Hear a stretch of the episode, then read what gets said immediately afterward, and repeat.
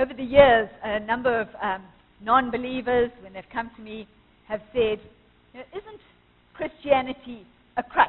It's just there for those people who can't get by. I don't know if any of you have been asked, asked that question. My answer to that question is yes. Period. If you think about it, why is it so offensive that Christianity should be a crutch? When you look at a crutch, you don't think, that's a bad thing. Why use a crutch? It's a bad thing. But yet, what is it about Christianity that makes it that people don't want that crutch? And I think the answer is because to use a crutch, you have to be crippled. It says something about yourself.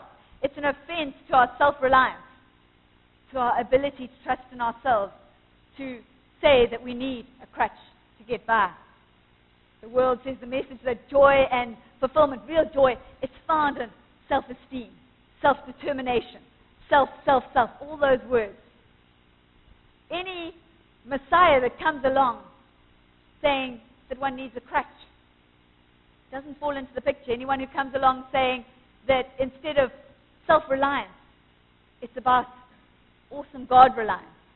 Instead of self confidence, it's about submissive God confidence. Instead of self determination, it's about God's amazing grace. Instead of self esteem, it's about our unworthiness in the eyes of the only worthy one. That religion of, of self admiration doesn't like those kind of words. And those, the religion of self admiration, it's been around since Adam and Eve, when they looked at the serpent and they thought, I can be as good as God. I can be God, be like God. And that is still around today. Jesus was the Messiah that came replacing all those things that people, the self admiration, and threw those out the window. He came saying, It's not the healthy that need the doctor, but the sick. I have come not to call the righteous, but to call sinners. So, what it means that if you go to Jesus, it means you're sick. You're morally, physically, spiritually, whatever it is, you're sick. You need a crutch. And because of that, Christ is a stumbling block to so many, even to ourselves sometimes, because it takes the whole thing of self reliance and throws it out the window. Jesus took that thing we hate most, helplessness, and instead of curing it in us, he saw it as a staircase to heaven.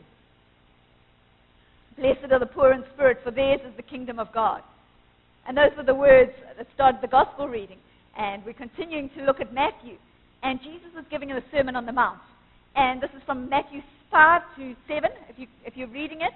Awesome one. Powerful words. He spoke to thousands of people on the mountainside.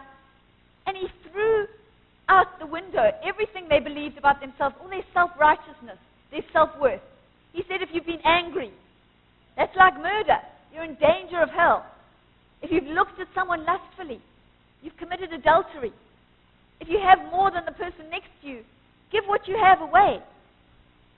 Any self worth or self righteousness was just crushed in, in the heroes that were listening, the people that were listening, that saw themselves as heroes in their own eyes. And that whole sermon starts with the words, Blessed are the poor in spirit, for theirs is the kingdom of God.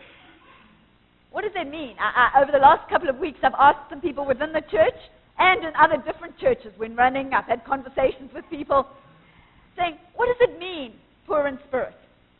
And I've had a wide array of answers, but I haven't had one correct answer yet. So maybe a good starting point is to say, What does it mean? And I want to start with what it doesn't mean, some of the answers I got. The first, it, it doesn't mean to be financially poor. Often the two are closely aligned, but it doesn't mean to be poor in spirit doesn't mean to be financially poor. It doesn't mean to be weak in your faith. So you don't read the Bible well enough, or you don't pray enough, or whatever it is, you're weak in your faith, you're poor in spirit. It doesn't mean thinking poorly of yourself. It doesn't mean any of those things. Let's have a, have a look at what it does mean.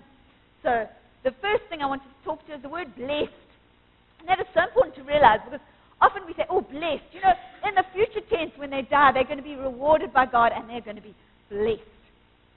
It's not about that. It is the word blessed, it's a current word meaning, oh, the joy, the absolute delight, the happiness. Happiness comes from the root word of chance. This doesn't come from that. It comes from divine, enduring joy. Oh, the joy of those who are poor in spirit. Already it's starting to sound quite challenging. And the word poor, there are two Greek words for poor. The first is penes, and the next is ptochos. Penes means struggling to get by, not really having enough. The word ptochos means being absolutely bankrupt, being destitute, having nothing, nothing, nothing. That is the word that Jesus uses here. Oh, the joy of those who are absolutely bankrupt. And it's bankrupt in spirit, those who are spiritually bankrupt. Theirs is the kingdom of God. And it's a current word, it's the present tense. It's not saying in the future. Theirs is the kingdom of God today. What does that mean? It means that being poor in spirit is about our spiritual bankruptcy. It's about being broken over our sin. Not because we've been found out, not because we have to bear the consequences of our sin, but because we see ourselves compared to the God of heaven and we see the huge gap there is and the hurt we have caused through our sin. You know, the next beatitude is blessed are those who mourn, for they will be comforted. Now, a lot of people talk about that as if someone's died, you will be comforted. But actually, what it's meaning there is blessed are those who mourn for their sins, for they will be comforted. The two are closely aligned. To realize the depth of our sin, that we are, are totally unworthy before God and totally dependent on Him. Maybe just a, a, a raw example that I want to give um, of what it means to be poor in spirit. There were a few ministers, and they were discussing the best way to pray. And the first minister said, No, you must pray like this. We do that at the 9 o'clock service. We pray like that. And maybe there was a someone, um, maybe this was a member of St. Margaret's from the 7 o'clock service. And, and they said, No, no, you must pray. Pray like this with your head bowed, and you must pray. Then another one said, No, no, no, you must pray on your knees. That's the way to pray. One said, No, no, prostrate before God. That is the way. And they had this big debate. And there was an electrician at the back of, back of the church, and he stood up and he said, You know, I've found the best way to pray is when I'm hanging upside down and there's a live electric wire running between my legs. Now, it may seem a strange analogy with poor in spirit, but it's when we realize our utter dependence on God. There's this live wire between our legs, and we can't make it without God. The reality is that everyone is poor in spirit. Whether they realize it or not, everyone, Scripture says, has fallen short of the glory of God, is not worthy. But not everyone acknowledges it. And Jesus is saying, Blessed are those who acknowledge it. You know, we've all got our smelly socks, and one person may be saying, Your socks are smellier than mine, holding them up as an offering that is somehow worthy because the next door neighbor's socks are smellier but they're all smelly socks. And how important it is for us to realize that. You know, when we realize our need of God, our dependence on Him, it drives us into the arms of God, and then we realize the kingdom of God and what it's about. It's a message of salvation. Ephesians 2. It is by grace you have been saved through faith, not of yourself, not by works so that no one can boast. I mean, that's what makes Christianity different from every, every, every other religion that I know of. That it's not about us. It's about total dependence on God. It's about realizing that live wire between your legs and you need the Lord. Blessed are those who know rea- this reality, for the kingdom of God is theirs. The challenging thing is that the opposite is spoken of in Scripture very clearly.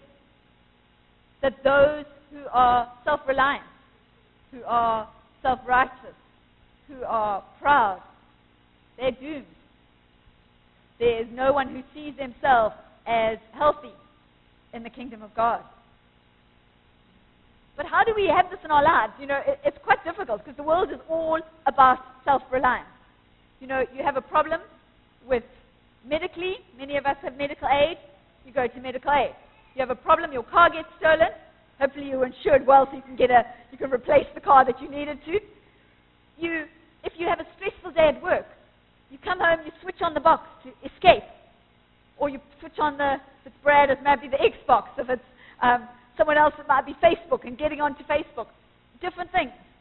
We have all these things in our life that we are surrounded with. What does it mean? What does it mean practically to be poor in spirit? You know, when you're retrenched, what does it mean? What does it mean when you're on the phone for half an hour with some annoying service provider and they're just not helping you? What does it mean to be poor in spirit when you just want to scream down the phone? What does it mean when you're falsely accused? Or when someone has promised you things and they just stab you in the back? What does it mean when you're driving down the road and there's this fleet of cars, you know, those black 4x4s with the blue lights flashing, and you've got to move out the way? I don't know if any of you have had that experience. What does it mean to be poor in spirit? The hard thing is, they're not the answers in here directly. When this happens, this is what you must do. When this happens, do that. But God gives us lives of people to look at. Because, you know, if, if we had the solution, we'd be self reliant again. Okay, we can fix it. We can be, we can be poor in spirit. But God shows us pictures of lives and holds those up and then challenges us to look at our lives. And I want to look in the final part of the message this morning at Isaiah. We had that reading from Isaiah. And I want to see three things from his life that I think speak into ours. Because I, I believe it's on hearts here this morning to be poor in spirit, but just find it difficult. And this was when Isaiah was being commissioned to be a prophet of God. Um, and what happened first was we see that Isaiah saw the king, the king Almighty. He saw King Uzziah, but he saw King Almighty. In the year King Uzziah died, I saw the Lord. And then what does it say later? Woe is me, for I am ruined. I'm a man of unclean lips. Goes on to say, For my eyes have seen the King, the Lord Almighty. Everything changed when he saw the Lord Almighty. You know, you read of Job, and through the whole of Job, he's talking about God, he's witnessing to God. But at the end, he says, My ears had heard of you. He's talking to God. My ears had heard of you, but now my eyes have seen you. Therefore I despise myself and repent in dust and ashes. You know, we may try as hard as we, we can to be poor in spirit and do all these humble things. But it's as we see God that everything in us is changed. As we see God that we naturally are poor in spirit. There was an old rabbi who said, in the olden days, there were men who saw the face of God. And the young student says, Why don't they see him anymore? And the rabbi answered, Because nowadays, no one stoops so low. And that challenge for us are we, in lowering ourselves, we will see God when we're ready to put ourselves to the side to see the Almighty God of the universe. The second thing with Isaiah is that he saw himself in the context of the king. You know, pride compares yourself to other people. I was talking about those smelly socks. But poor in spirit compares ourselves to God, to God and his standards. And like Isaiah says, Woe is me, for I'm a sinner. I've got unclean lips. see, Isaiah saw his unworthiness before God. You know, the interesting thing is God never corrected Isaiah. He didn't say, no, no, you're doing okay. He didn't correct Paul when Paul said, I'm the greatest of sinners. Paul, that mighty man. He didn't correct the centurion who said, Lord, you're not worthy to come into my house. He didn't even correct the Canaanite woman who said, I'm like a dog that's eating the crumbs from the table. He didn't say, No, no, you're so much more. He didn't do that. The biblical solution for being paralyzed by lack of self esteem is not to pump self esteem into that person. In Isaiah 41, God says, Do not be afraid, O worm, Jacob, for I myself will help you. Those are pretty strong words. Do not be afraid, O worm, Mandy, for I will help you. God doesn't say, Stop putting yourself down. Lift yourself up. He says, Stop looking at yourself, looking at yourself to meet everything. Look to me. Look at my strength. Look at my provision in your life. I was at a, a preschool um, meeting. You know, they have those parents' evenings. and I've done a lot in my time. And um, the, the principal was standing up, standing up, saying some really good things about um, self-esteem and the way they're building self-esteem in the children. And I had a good chuckle because I could imagine her standing up there and saying, you know, we're teaching your children every day they are worms, but they must look to God for his trust. It doesn't happen. It's just so, so foreign. But we look at what we feed in. Do we feed into our children self esteem or God esteem? Because if it's on self, we can never meet. We, are, we can never be an end in ourselves. It's only when God is the end in himself that everything can be accomplished. We need to take that crutch. The answer to low self esteem is not high self esteem, but sovereign grace, the grace of God in our lives. God doesn't mobilize us by saying, You're a beautiful butterfly, you're not the worm. He looks at us and says, Look at me. Look at me. I am so much more. Look who I am to you. And that leads on to the third point is that Isaiah, he saw God. He saw his sinfulness in the face of God. But he didn't stay there. Sometimes people think to be poor in spirit, to be humble, is like, okay, I'm not worthy. I, I must just stay in the background. I must be in the, the last row, not saying anything to those. But I must, I must be the server. I must do all those things. And those things are good when God calls. But his word is what happened to Isaiah? Isaiah felt the change when the, the coal touched his lips and he was, he was cleansed from his sin. His guilt was removed. And God said, Who will go for me? And what does Isaiah say? Here am I, send me.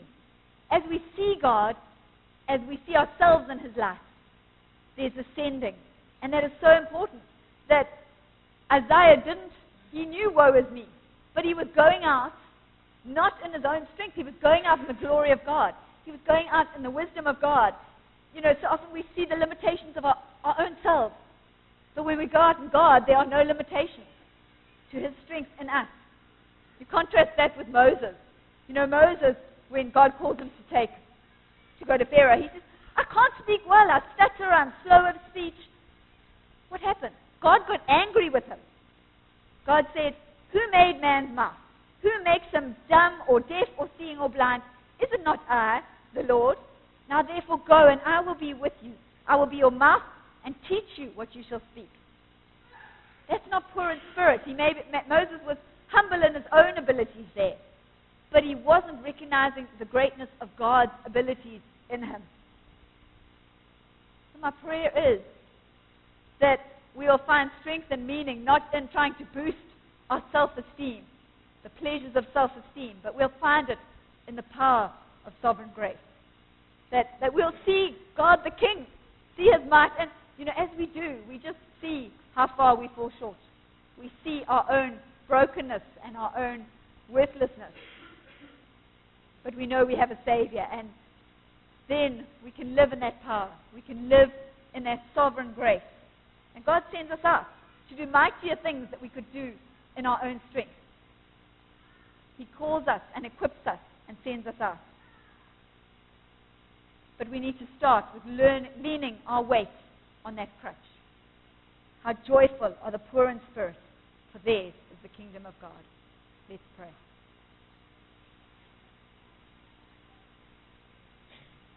Let's just have a moment quiet and let God speak into your heart the words He wants to speak the message He wants to give to you this morning.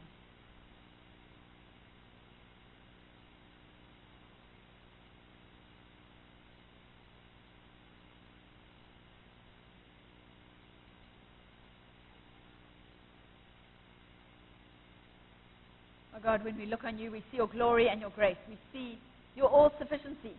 And we see our, yeah, our brokenness, the meaningless offerings that we, we come with, our, our pride and and things that just get in the way our, are depending on ourself, our self confidence, self determination, all those things when you're standing there with, in all your power, ready to equip us, ready to send us out.